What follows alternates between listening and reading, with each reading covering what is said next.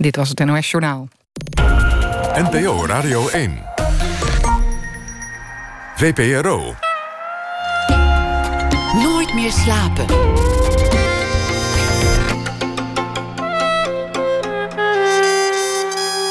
Met Pieter van der Wielen. Goedenacht en welkom bij Nooit meer slapen. Voor de voorstelling Rustzacht Billy putte Evaline de Boer uit bestaande lijkredes, echte begrafenisspeeches en online condoleanceregisters, zoveel ze maar kon vinden. En zo smeden ze een soort fictieve uitvaart. Is dat niet te privé? Nee, kennelijk juist niet, want rouw is ineens iets openbaars geworden. Dat op zich is al fascinerend. De acteurs vertellen ook nog hun eigen verhalen. Bijvoorbeeld over de kist die op het toneel staat. En als een soort uh, verlengde Cadillac onder de doodskisten. Een, uh, een pooierbak van een doodskist, mag ik wel zeggen. Goed, ik ben dus helemaal naar Almere gereden voor een uitvaart... terwijl er helemaal niemand dood was. Althans, niemand die ik kende. En wat me in ieder geval is bijgebleven van deze avond... rouw is iets van de levende en niet zozeer van de doden. Is het eigenlijk erg dat rouw tegenwoordig publiek geventileerd wordt? Evaline de Boer, komend uur te gast. Geboren in 1988. Theatermaker. Is uh, prijswinnend inmiddels. Won onder meer de BNG Nieuwe Theatermakerprijs. Maakte al een flinke lijst voorstellingen. En vaak gaat het daarin over de wereld online. Bijvoorbeeld de tutorials. Het gaat ook over uh, familietherapie of over universele thema's als schoonheid.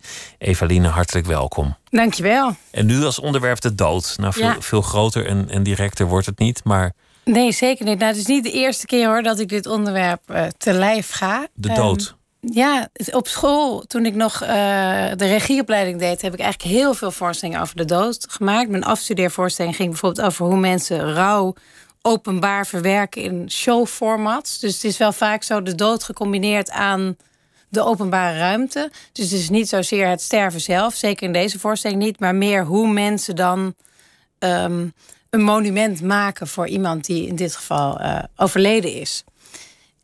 Dat is waar ik dus blijkbaar heel erg door gefascineerd ben. En ook elke keer weer op terugkom. Waar ben je door gefascineerd? De dood zelf of, of de rituelen eromheen? De rituelen eromheen. De dood zelf vind ik echt wel redelijk onbevattelijk. Ik heb nu twee keer in mijn leven iemand zien sterven. En heel even op dat moment is je dat... wilt zien sterven dat je erbij was. Ja, dat ik erbij was. En heel even op dat moment lijkt dat dan minder abstract? Of is dat ook iets heel lichamelijks?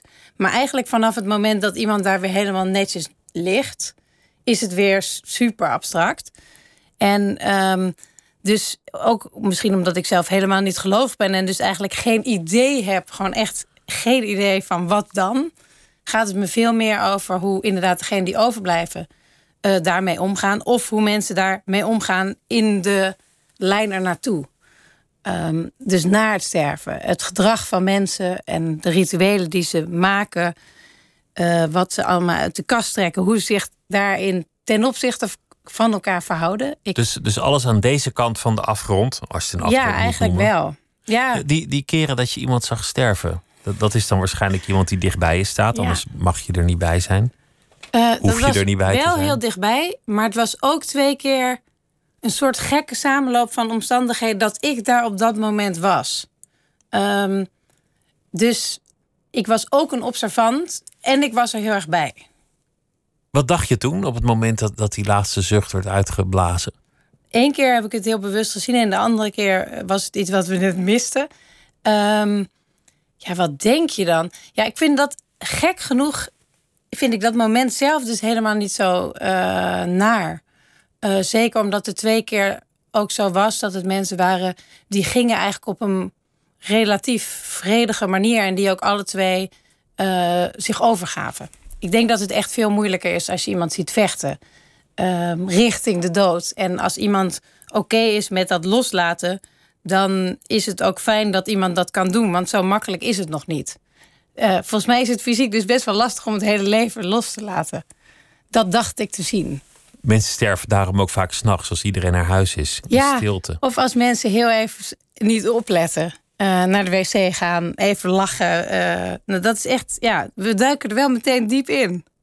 Het is, het is zo, ja, over de dood kan je eigenlijk niet zoveel zinnig zeggen. We, we komen er allemaal wel eens aan toe, maar tot die tijd weten we helemaal niet waar we het over hebben. Maar ik denk wel dat je heel veel zin, dat je er wel heel veel zinnigs over kan zeggen over hoe je daar dan allemaal mee omgaat. En ik denk ook dat, ook al kun je er niks zinnigs over zeggen, dat het wel fijn is om er af en toe dingen over te zeggen. Uh, ik vind het zelf echt heel bevrijdend om uh, ermee bezig te zijn. Ook op dit moment merk ik dat um, de gesprekken die ik voer, ook met de mensen die we ontmoeten in het project, maar ook gewoon door al die speeches die we inderdaad dus allemaal hebben gekregen. Um, ja, die gesprekken zijn zo waardevol. En ook mensen die stervende zijn, zeggen dat zelf heel vaak. Dat die tijd, die laatste maanden, dat, dat, dat je dan naar een soort ander level gaat met de mensen om je heen. En nou ja, ik, ik zei het daar straks al toen we even voorbespraken, dat je soms denkt, maar hoezo kunnen we dan niet bij leven ook al wat vaker naar dat andere level gaan? Dus Hoe doe je dat die, dan? die stervend zijn, die, die gaan intenser leven. Jullie hebben ook iemand geïnterviewd uh, voor de voorstelling Ja. die, uh, die de diagnose heeft gekregen dat het leven zeer binnenkort eindig zal zijn. En die, die vertelt het ook. Ik ben intenser gaan leven. Ik, ik ben moediger geworden in, Ja. mijn, in mijn bestaan. Ja, dat is Peter. Dat is dus, wij zijn heel bewust op zoek gegaan naar iemand die dus wist dat hij niet lang meer zou leven. En waar wij met diegene een nieuw ritueel voor mochten maken. Ook uit het idee van. We gebruiken dus al die, die speeches en we maken eigenlijk heel veel, eigenlijk bijna een soort staalkaart aan hoe kun je afscheid nemen en hoe wordt er afscheid genomen. Ook hoe wordt er afscheid genomen binnen onze cultuur. Wat zeggen mensen? Waar gaat het over? Wat laten ze zien?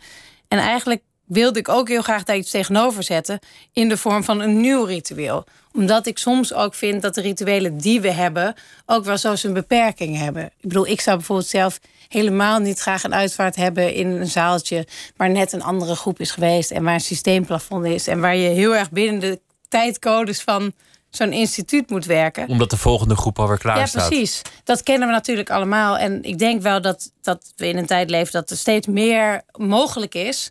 Maar het leek mij dus heel bijzonder om een fictief ritueel te maken. Dus eigenlijk iets wat ook niet mag. Bijvoorbeeld Ali, Leon Ali, een van de acteurs, die heeft als droom, dat zit ook in de voorstelling, dat hij dan op zo'n vlot op de IJssel drijft en dat ze dan zo'n vuurpijl afschieten en dat hij dan brandend ten onder gaat.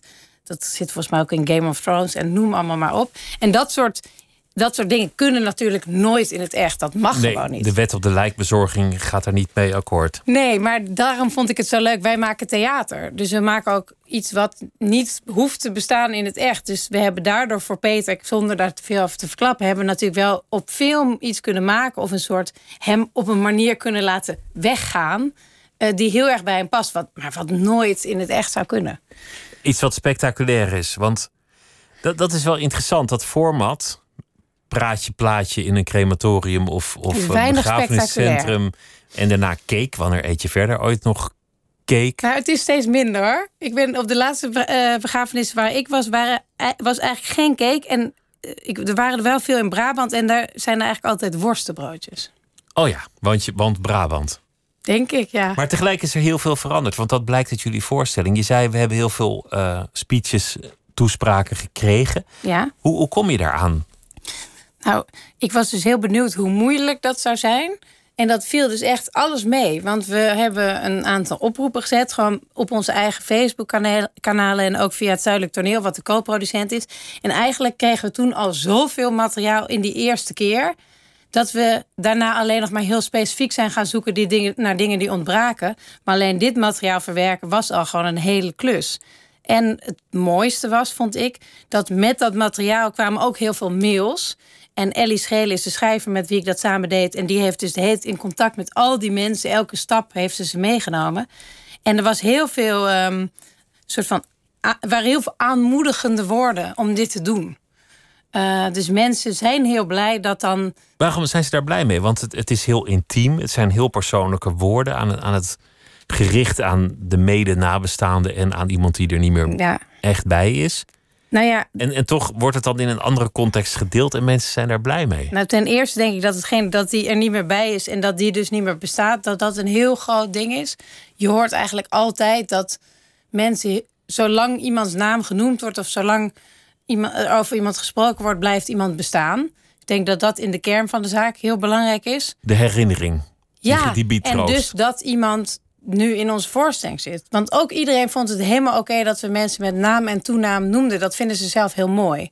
En ik denk ook dat. ehm, ja, ik vind het zelf een heel charmant idee dat je in die speeches zitten natuurlijk zoveel uh, tijd en zit zoveel emotie. En je schrijft dat op een moment dat je denkt: nu wil ik mijn vader of mijn broer in die twee pagina's zo volledig mogelijk vangen. Dus het zijn prachtige teksten. Ook, ook zelfs ook als ze ongebreideld zijn, zijn natuurlijk helemaal niet perfect. Maar ze zijn heel mooi in hun poging. En die worden gewoon maar één keer uitgesproken. Ik bedoel, die komen nooit meer terug. Dus ik heb het idee dat mensen dat ook een fijn idee vinden. En ik denk dat mensen, zeker mensen die zelf ja, dus dicht bij zo'n proces staan, dat die gewoon het ook heel erg aanmoedigen dat dit thema uh, meer besproken wordt. Dat stond in heel veel mails. En dat ze het ook fijn vinden dat het onderdeel van een groter geheel wordt. En dat groter geheel is de voorstelling waarin jullie een soort collage maken van ja. een uitvaart waarmee iedereen nadenkt over, over leven, over een leven. Wat is dat eigenlijk? Een mens, hoe zie je die eigenlijk in zijn volledigheid? Ja, dat is superleuk. Want ik vond het bijvoorbeeld dat er heel erg opviel. Heel veel dingen vielen op in die speeches. Maar bijvoorbeeld twee dingen die mij bijzonder opvielen waren zo het contrast tussen heel um, ja, soort de, de poging doen om het allesomvattende wat iemand is te proberen te vatten en dan eigenlijk daar niet toe te komen, want dat gaat niet. Um, dus dan krijg je een soort hele grote termen voor iemand die ook een beetje hol zijn. Um, maar dat, ik snap die poging heel goed. En aan de andere kant heb je zo de super kleine details. Dus echt hele kleine beelden uit de iemands kruidenboter. De, ja. de stampot die hij altijd maakte. ja, bijvoorbeeld, ik vind zelf. De cappuccino die we samen dronken. Het allerleukste vind ik zelf de opa die dan een eclectische heggenschaar gebruikt. Uh, waar die elke vorm van beveiliging vanaf heeft gehaald. En dat hij dan ook nog allemaal verlengsnoeren heeft. Ongeaard met kroonsteentjes aan elkaar gezet. Dan zie je toch iets voor je. Een soort man. Of je ziet iemand voor je die je zelf kent. Dat kan ook. Ik denk juist dat via die details kom je eigenlijk veel dichter bij de beelden van die mensen. En kom je ook heel erg dicht bij eigen herinneringen. En ja, blijkbaar scheelt in die details gewoon heel erg wat, ja, het beeld van zo'n mens. Dat het zo banaal is, daarin zit hem juist de poëzie. Dat is juist wat het zo ontroerend maakt. Ik vind dat ongelooflijk ontroerend, ja. Oma maakte altijd een toetje en dat toetje leek een beetje op kots. Ja, de kots van Leni, die is van mijn vader thuis. Dat is wel leuk dat je deze... Is, uh, was dat van jouw vader? Ja, die is van mijn vader voor zijn moeder. Ja, en dat is best wel een... Uh, een hit in de voorstelling. Dus ik vond het ook leuk dat mijn vader bij de try-out was... en dat iedereen luidkeels moest lachen om die... Uh, want want hij zei... We kregen iets te eten dat eruit zag alsof het al een keer gegeten was. Ja, ja. Heel grappig. Ja, ja maar dat is wel heel leuk. Want daar... Um, dat is natuurlijk het allerleukste. Nou, wat ik met deze voorstelling heel erg beoog... is heel erg te balanceren op die grens tussen humor... en waar je geraakt mag worden. En, en eigenlijk goed, ik bedoel, dat, dat denk ik. Als ik de ideale begrafenisspeech zelf zou schrijven, zou ik ook op die grens willen uh, wandelen. Dat er ook gelachen mag ja, worden. Ja, ik denk, natuurlijk. ik kan veel beter huilen als ik eerst heb gelachen. En als ik eenmaal heb gehuilen, gehuild en er komt iets waardoor ik weer kan lachen. Precies zo dat grensgebied waar huilen bijna lachen wordt en lachen bijna huilen, dat vind ik heel mooi. En dat voelt ook heel helend. En dat vind je heel erg wel op begrafenissen. Ook achteraf in de gesprekken. Er was ook een iets wat droge uh, toespraak van iemand die, die voor, de, voor de post had gewerkt. Ja. En, en er was de werkgever die, die sprak en die zei. Nou, hij begon, uh, ik weet het niet meer precies hoor, maar hij begon op de postkamer. Maar later ging hij op inkoop werken, was Ja. daar verantwoordelijk voor de inkoop van. En dan werden alle goederen genoemd die werden ingekocht. Kerstpakketten. Hij was altijd op tijd. Die is ongelooflijk gedetailleerd, want je hebt maar een fractie gehoord van die hele speech. Eh, eh, overigens is dit een speech, dat is wel goed om te weten. We hebben dus speeches toegestuurd gekregen, maar we hebben ook speeches online gevonden in de zin van sites voor mensen, maar ook Twitterberichten en noem maar op. Dus ehm, dit zijn ook teksten die al in het openbaar zijn gedeeld, dus die hebben eigenlijk al een plek. En dan hebben wij ze weer geadopteerd van die plek. Dat is natuurlijk nog iets anders dan als iemand het aan ons stuurt. Ja, die speeches zijn er ook. Ja, ik vind die speech eigenlijk ook fantastisch. Eigenlijk vind ik het jammer dat er maar zo'n klein stukje van in zit. Want het is zo tot in de details. ehm, ja, hoe moet je dat zeggen? Het zo zorgvuldig in de details dat het echt absurd wordt. Absurd van wat je allemaal kan inkopen aan multomappen en, Ja. en andere dingen. Maar, maar we lachen er nu om en het is ook grappig. Tegelijk had ik, had ik een enorme neiging om mijn oordeel achterwege te laten bij, bij elk van die toespraken. Wat fijn. Ik, dacht bij, bij al die toespraken, nou ja, ieder, iedereen leeft op zijn manier en iedereen herdenkt elkaar op zijn manier. En wie ben, wie ben ik om een mening of, of om daar humor in te zien of wat dan ook? Dat- Ik vind het wel een schoonheid dat, dat iedereen verschillend is daarin en dat dat op zijn eigen manier beleeft. Nou, Ik ben heel blij dat je zo hebt kunnen kijken. Eh, Ik bedoel, dat gun ik iedereen die komt. Dat is, Ehm. dat is stiekem ook jouw bedoeling. Zeker. Ja, misschien ook niet zo stiekem. Nou ja, ik vind het ook niet erg. Ik bedoel, vind het ook niet erg als je oordeelt en dat dan. Ik, ik, het mooiste is natuurlijk als mensen hun oordeel enigszins bijstellen of verdraaien of loslaten. En ik denk dat heel veel wat ik maak, daar wel, dat ik wel die poging doe. Om een soort ruimte te creëren waar ook eigenlijk dingen die je misschien. ehm, ik, ik, ik merk vaak dat ik niet zo heel lineair denk, snap je? Dus ik vind bijvoorbeeld... Er zitten nummers in deze voorstelling. Er zit een nummer wat niet officieel van Bach is... maar wel door Bach in een boekje is geplaatst. Dat wordt eh, a cappella gezongen. Het is echt best wel een, ja, een, een, heel klassiek stuk, zou je zeggen. Hoge kunst, kun je zeggen. Het ligt er beetje aan wat voor avond ze hebben... maar in principe zit dat in die categorie. Maar er zit ook afscheid nemen, bestaat niet van Marco Bassato in. In een soort hele rare medley variant. En voor mij kan dat moment van Marco Bassato daadwerkelijk net zo ontroerend zijn als dat Bach-moment. Maar dat, en dat vind ik heel leuk aan deze tijd waarin we leven. En ik denk dat het internet daarin gewoon een hele grote rol speelt. Dat, dat, dat steeds meer dingen gewoon naast elkaar mogen bestaan en allemaal even belangrijk zijn. Want afscheid nemen bestaat niet, is toch ook gewoon een prachtig nummer. Zeker weten. Ja, het schijnt wel dat zij mijn geluidsontwerp. Ik hoop niet dat ik nu ruzie krijg dat het echt heel raar is gecomponeerd. Het is natuurlijk ook dezelfde componist als het Koningslied. Maar los daarvan, ondanks dat het heel raar gecomponeerd is, raakt, is het heel direct en snap je meteen waar het over gaat. Ja. Ik, ik ga wel weg, maar ik, ik ben niet weg. Maar wat mij ook opviel, en dat is volgens mij iets dat in de loop der jaren steeds meer is gekomen: het particuliere van de rouw is eraf. Het is niet zo dat mensen erover zwijgen, dat je dat, dat je dat binnen de familie houdt, dat je dat binnen kamers doet.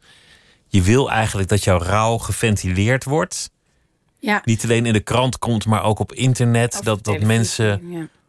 Ja. zien dat je rouwt. Een monument langs de weg als er verkeersongeluk was of, of Ja. op een andere plek. Het, het, het moet uitgedragen worden.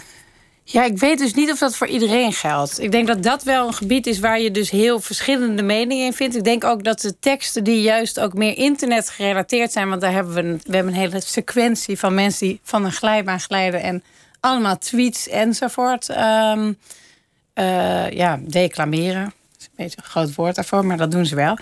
Ehm, wat was ik nou aan het zeggen?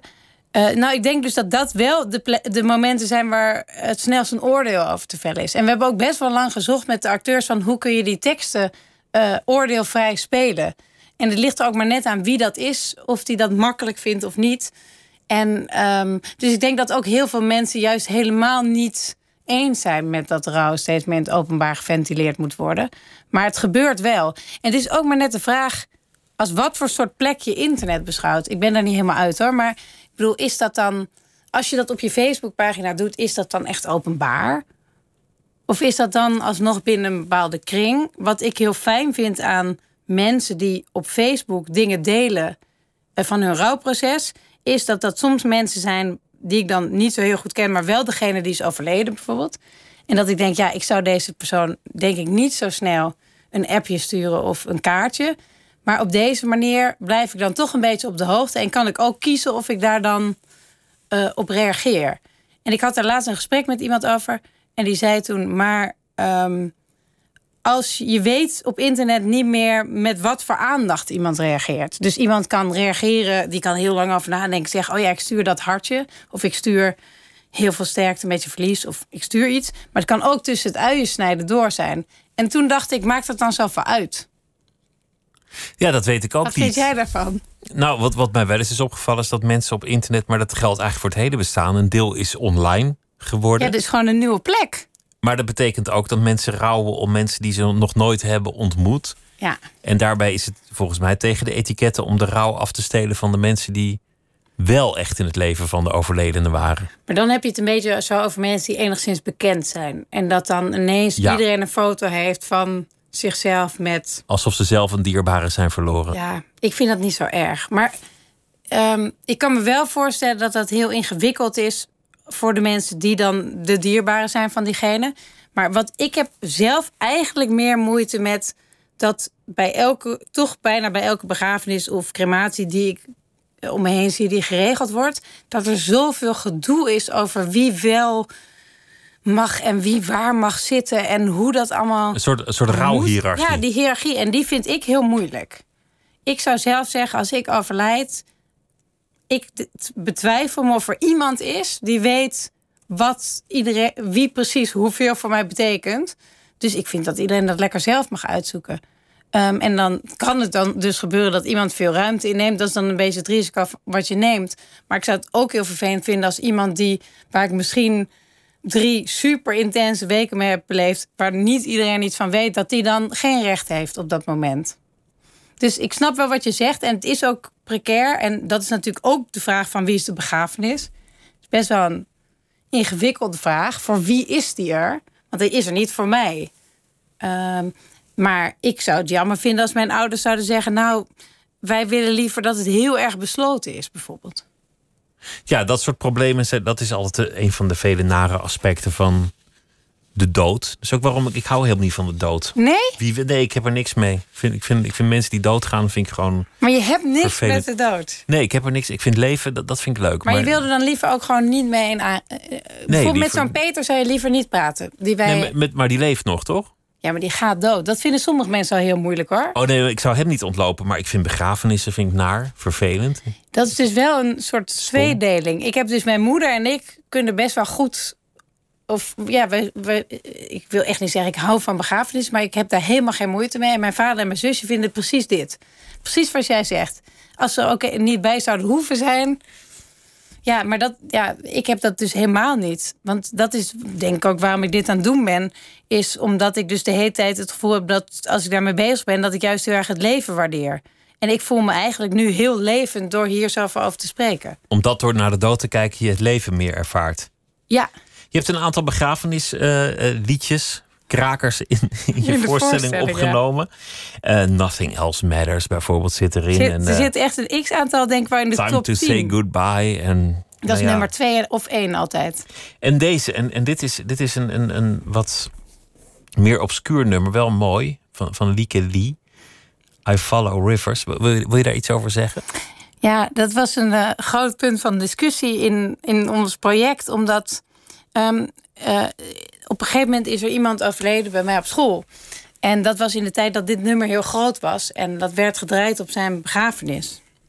En, um, en ik herinner me ook nog heel erg de feesten achteraf. Dat wij met z'n allen uh, op dat nummer dansten. Dus dat is eigenlijk helemaal geen begrafenishit.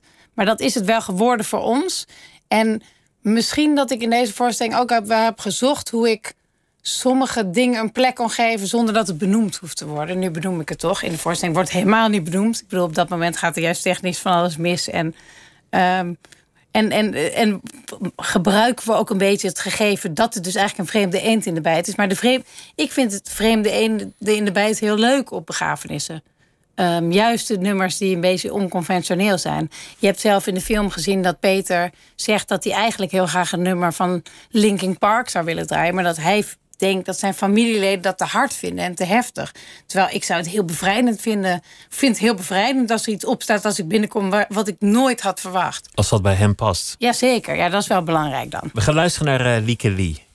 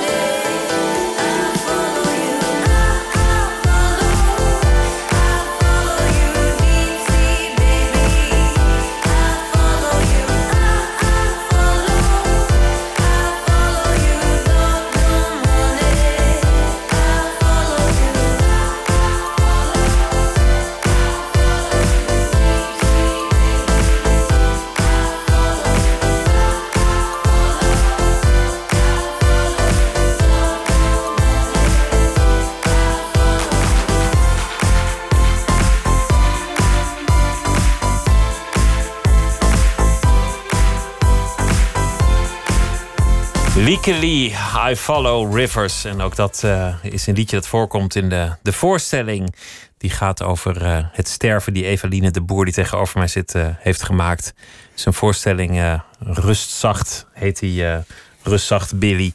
Um, een soort compilatie van, van uitvaart met nog heel veel meer dingen. Eigenlijk, eigenlijk een vraag over hoe rouwen wij, wat is rouw?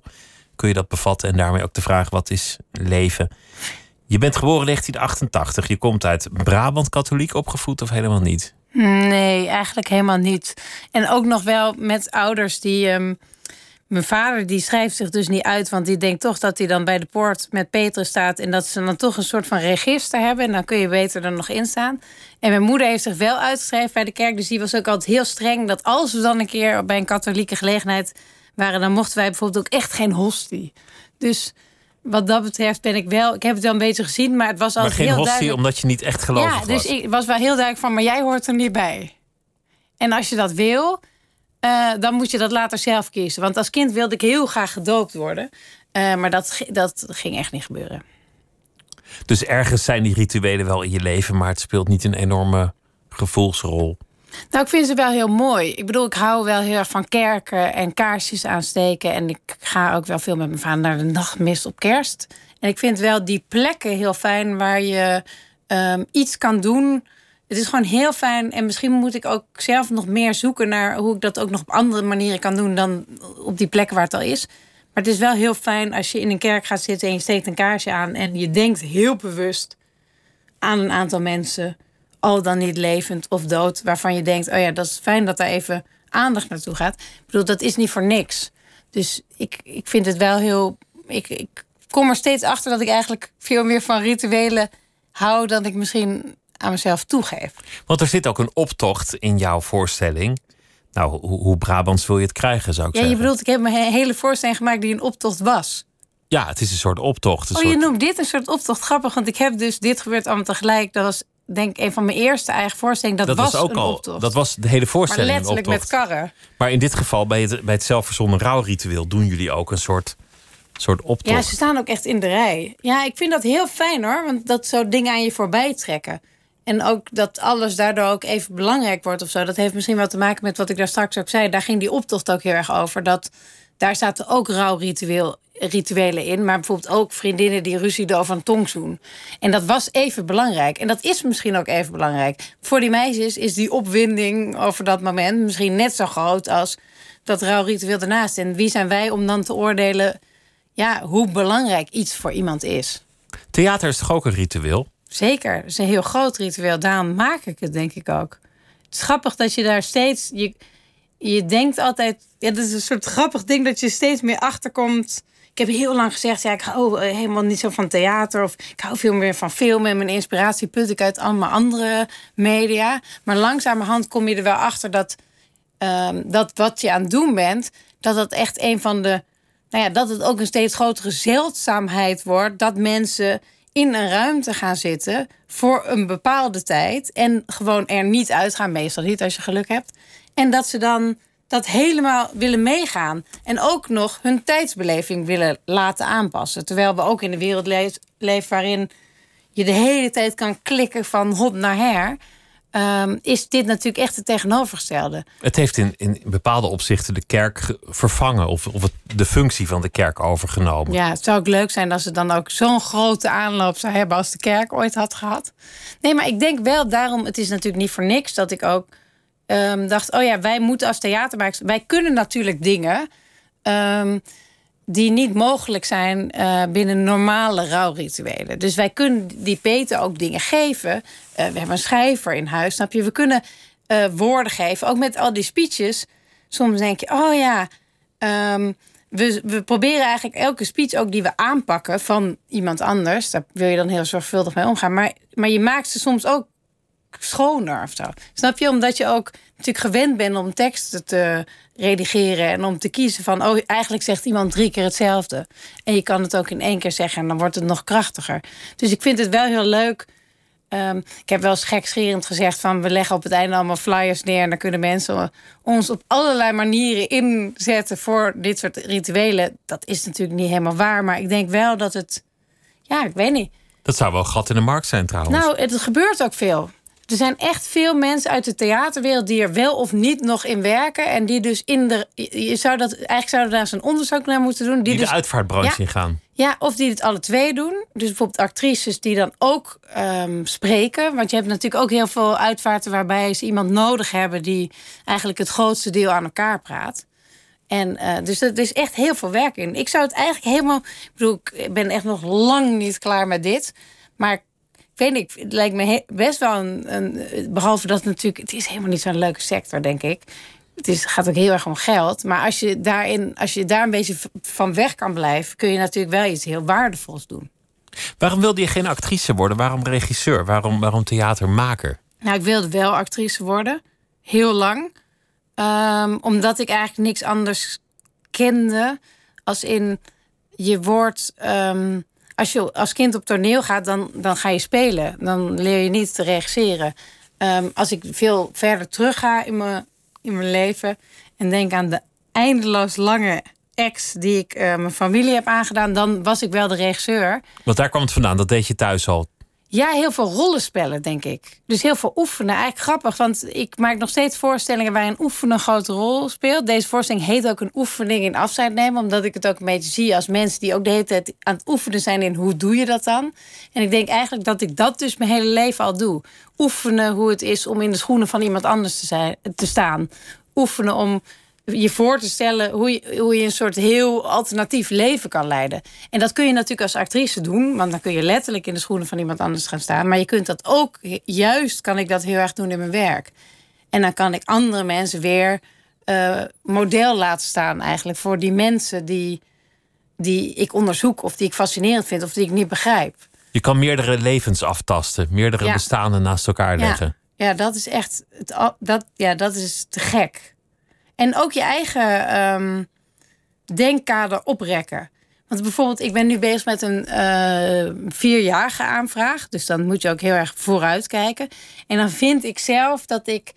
Um, want ik heb natuurlijk die hele internetwereld heel veel mee gedaan. Ook heel erg met vloggers. En dan moet ik zeggen, vloggers zijn al best wel omstreden figuren. Zeker voor het theaterpubliek. Ik bedoel, die vinden daar heel veel van. Maar ik vind dat nog relatief onschuldig. Ik bedoel, eh, maar ik zou me, dus ik, ik heb wel wat projecten bedacht waarbij ik zelf ook uit mijn comfortzone moet. Want je hebt ook iets gedaan over tutorials. Ja, ja dat is eigenlijk dezelfde voorstelling. Die gaat over tutorials, maar stiekem gaat die eigenlijk meer over vloggers. Omdat de tijd ons een beetje inhaalde.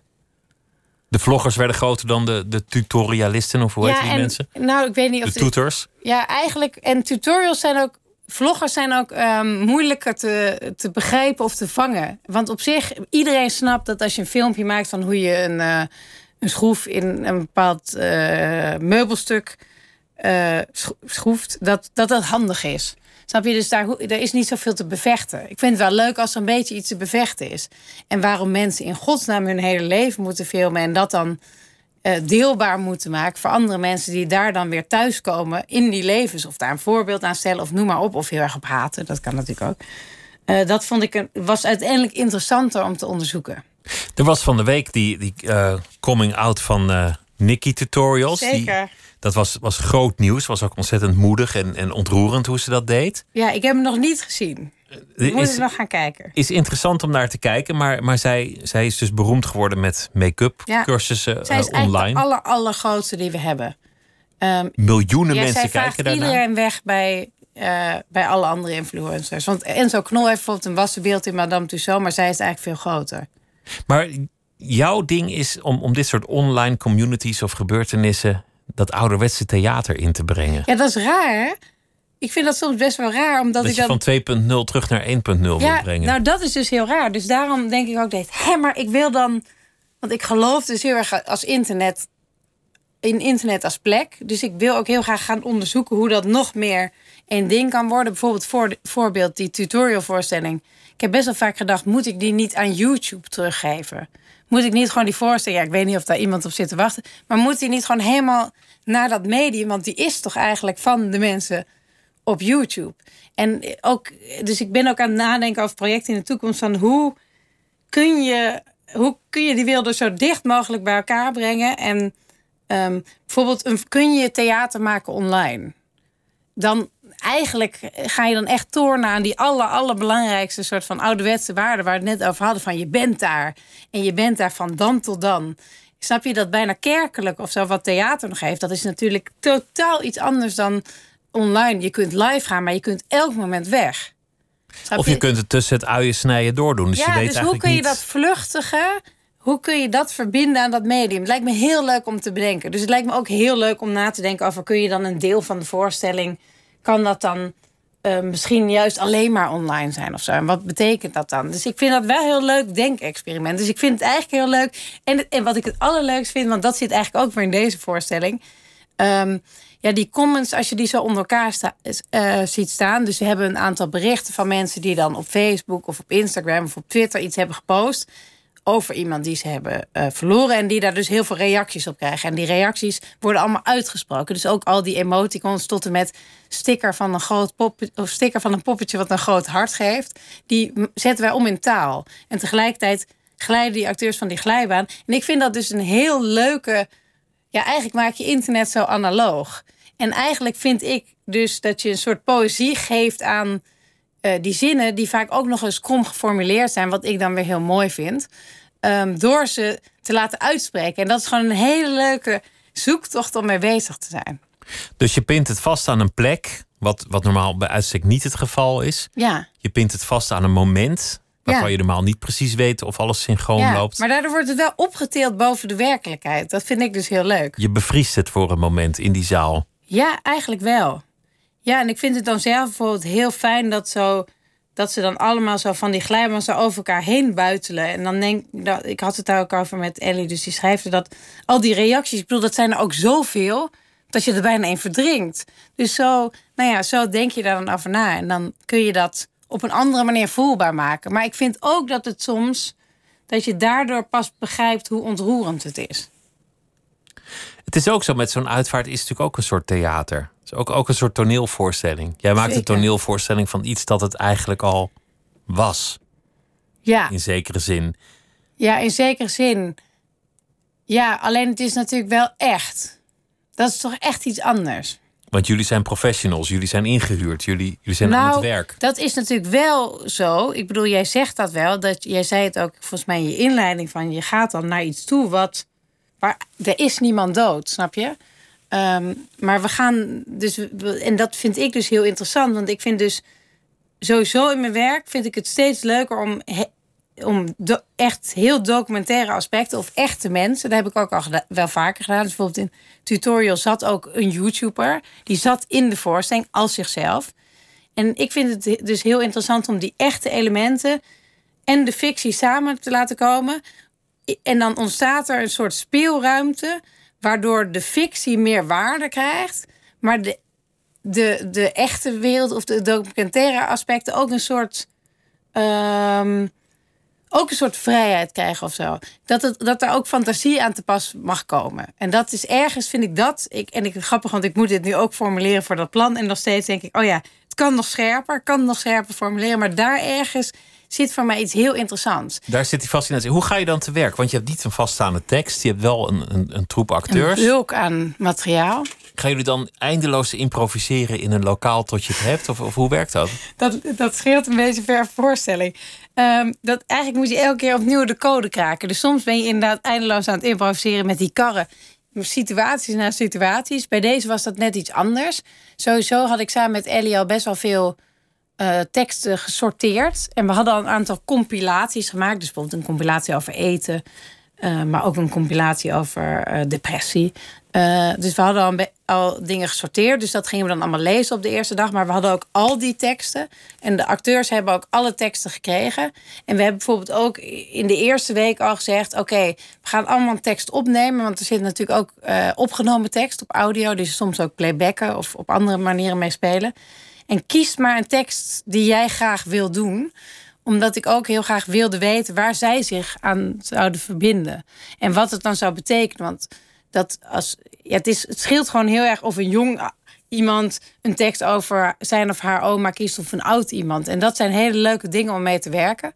En los daarvan zijn we eigenlijk vanaf dag twee ook begonnen met beelden maken. Dus bijvoorbeeld, er zit een beeld in van Ali die um, uit een soort vaas, ja, wij noemen dat de glitteras. Hij blaast eigenlijk een soort as, maar dan is het een soort heel licht glittermateriaal uh, in de lucht en gaat daar daarna ook een patroon mee maken. Um, zo'n soort scène, zo'n soort beeld was er al op dag twee. Heel visueel denken, uiteindelijk. Ja, je, eigenlijk hebben we. Ik heb nog nooit zo gestructureerd in lagen naast elkaar gewerkt. Meestal zit het wat meer door elkaar heen. Maar omdat die teksten waren echt een kluif. En om gewoon, dus dat, dat tekstgedeelte was, was, had wel de overhand. Maar daarom vond ik dat we elke dag of elke twee dagen toch ook echt een groot moment moesten inruimen om gekke sequenties met uh, altaren bouwen te maken. Of um, ja, dat soort dingen. En daarnaast eh, waren we natuurlijk ook nog die film aan het ontwikkelen. En dat hele idee. En waren we Peter aan het interviewen. En op een gegeven moment hebben we hem eh, voorgesteld aan de acteurs. Dus, en dan hadden we nog het hele opnametraject. Dus het waren eigenlijk heel veel lagen op elkaar. Eigenlijk allemaal mini-projecties in één project. Die dan vrij laat pas allemaal samen moeten komen. We gaan het hebben over je eigen uh, uitvaart. Waarvan, okay. ik, waarvan ik hoop, net als jij zelf, dat, dat het nog heel ver weg is. Maar als het nu zo zou zijn, dan zou jij Talking Heads willen laten horen met Psycho Killer. Ja. En dat, dat is bij uitstek natuurlijk niet iets uit de begrafenis top 100. Nee, zeker niet. Nee, nee, helemaal niet. Nee, het is gewoon mijn lievelingsnummer. Gewoon een lekker liedje. Ja, het is niet om de tekst. Want heel veel mensen zeggen dan... oh, ik wil dit nummer heel graag om de tekst. Maar het is eigenlijk gewoon heel erg om de beweging... die het in mij oproept of zo. Ik denk dat het... oh ja, als, dit is ook, ik vind zelf dat ik niet zo heel goed kan dansen. Maar sommige nummers dan. Dat klopt gewoon. En dat heb ik heel erg met dit nummer. En dan vooral met dat fa-fa-fa-stuk. Ik weet niet, dat, het, het zit dus echt helemaal niet in de inhoud. Maar het zit heel erg in hoe het klinkt. En de energie of zo die erin zit. We dat gaan luisteren.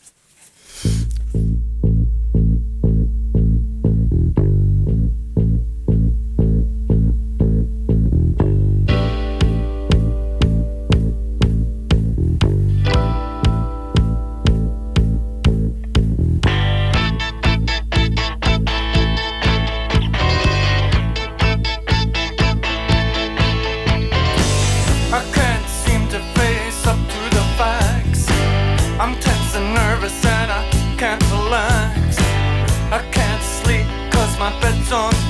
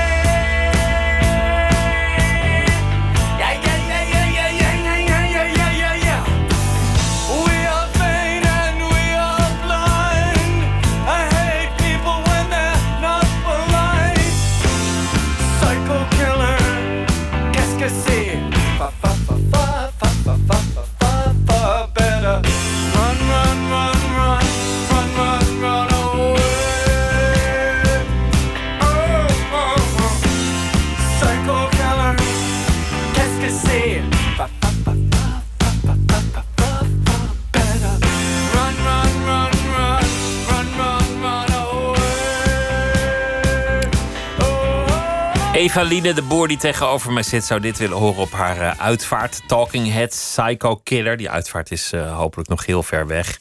Zal ik wel, want ze is jong. Dus, uh, en ze heeft niks onder de leden. Dus de kans is niet zo groot dat dit, dit nummer het werkelijk wordt. Een voorstelling gemaakt met een, een compilatie van uitvaarten en andere dingen die iets zeggen over de manier waarop wij rouw beleven. Over wat rouw eigenlijk is hoe je dat samen doormaakt. En daarmee ook de vraag wat een leven is. Hoe kijk je eigenlijk terug op iemands bestaan? Waar gaat het over? En wat, wat opvalt is dat het helemaal niet de grote dingen zijn, maar juist de kleine dingen. De momenten die je deelt met, met mensen om je heen.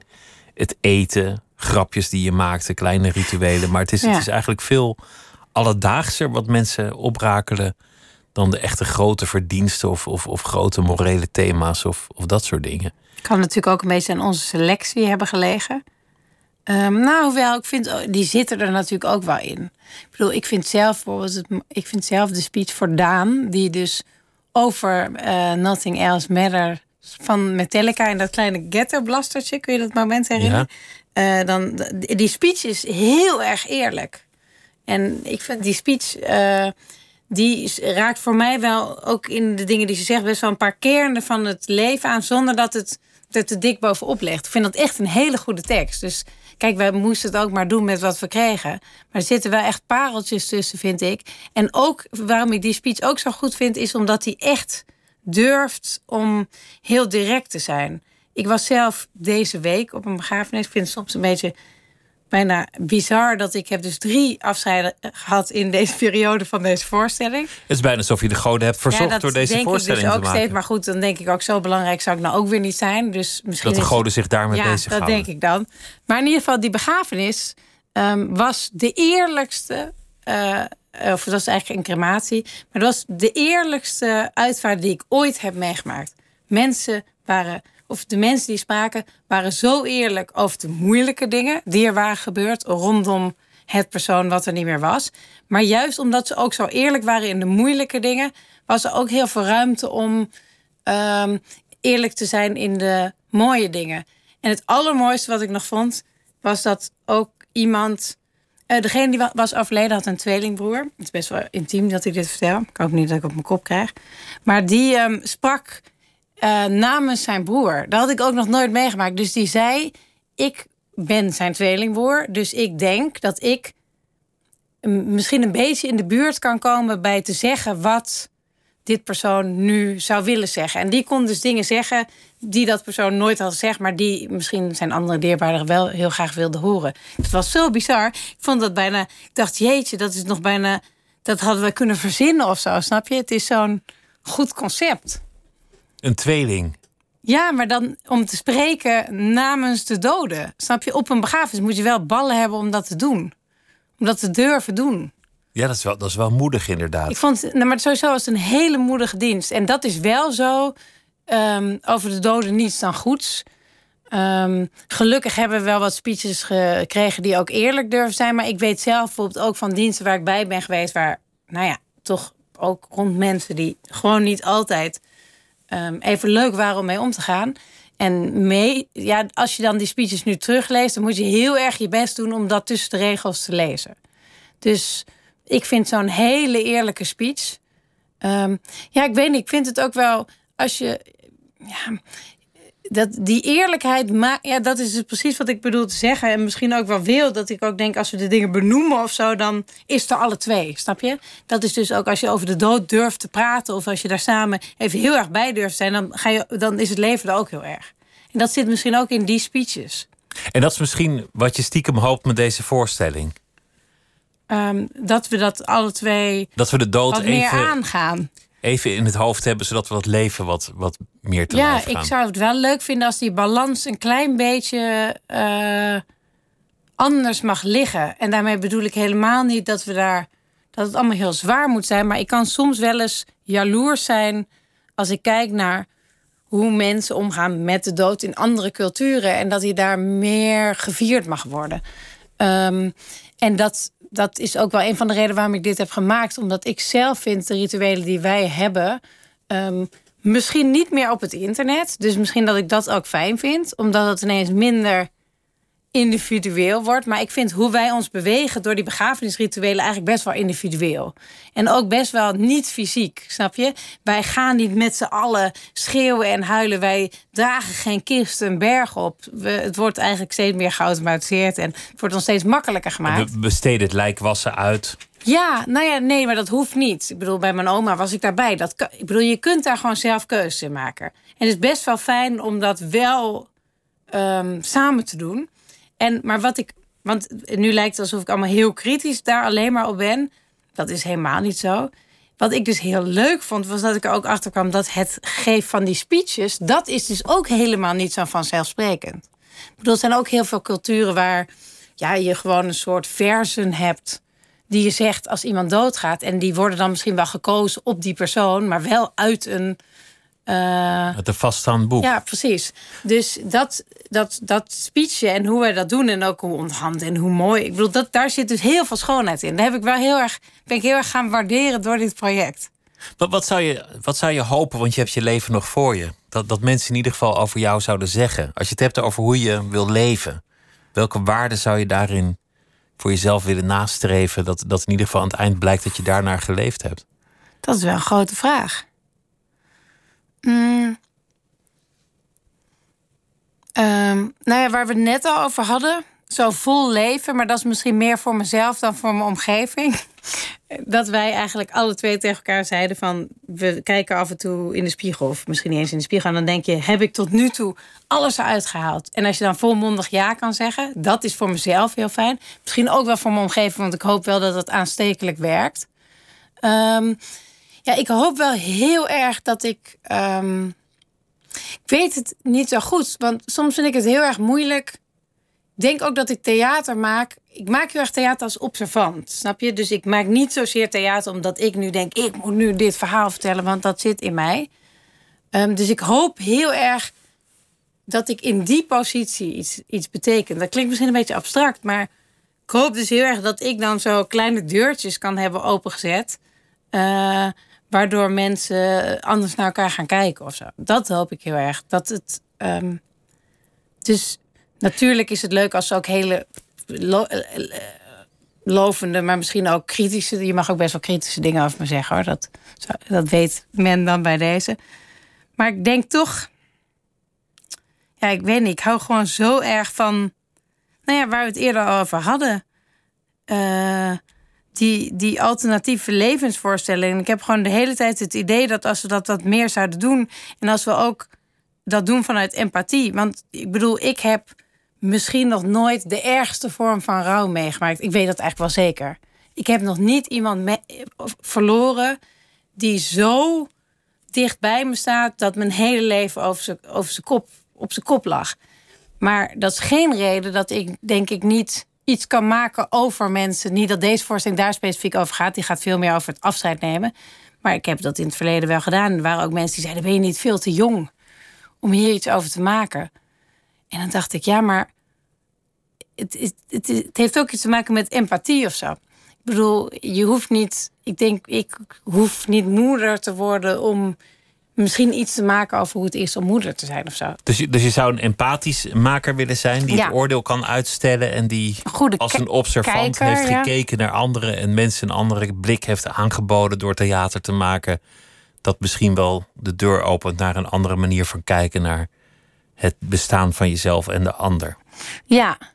Ja, en ik hoop wel dat ik daar. Want nu het is een soort eeuwig con- conflict tussen wie je dan bent als mens en wie je bent als maker. Ik ben er de laatste tijd heel veel mee bezig.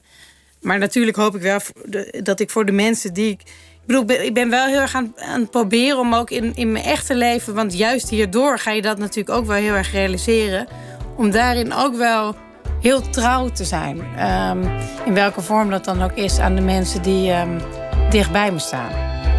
De voorstelling is eh, te zien in de theaters. Dank dat je te gast wilde zijn. De voorstelling heet eh, Rustzacht Billy. Evaline de Boer, dank je wel. En zometeen in Miss Podcast is Linda Duits te gast met haar favoriete podcast.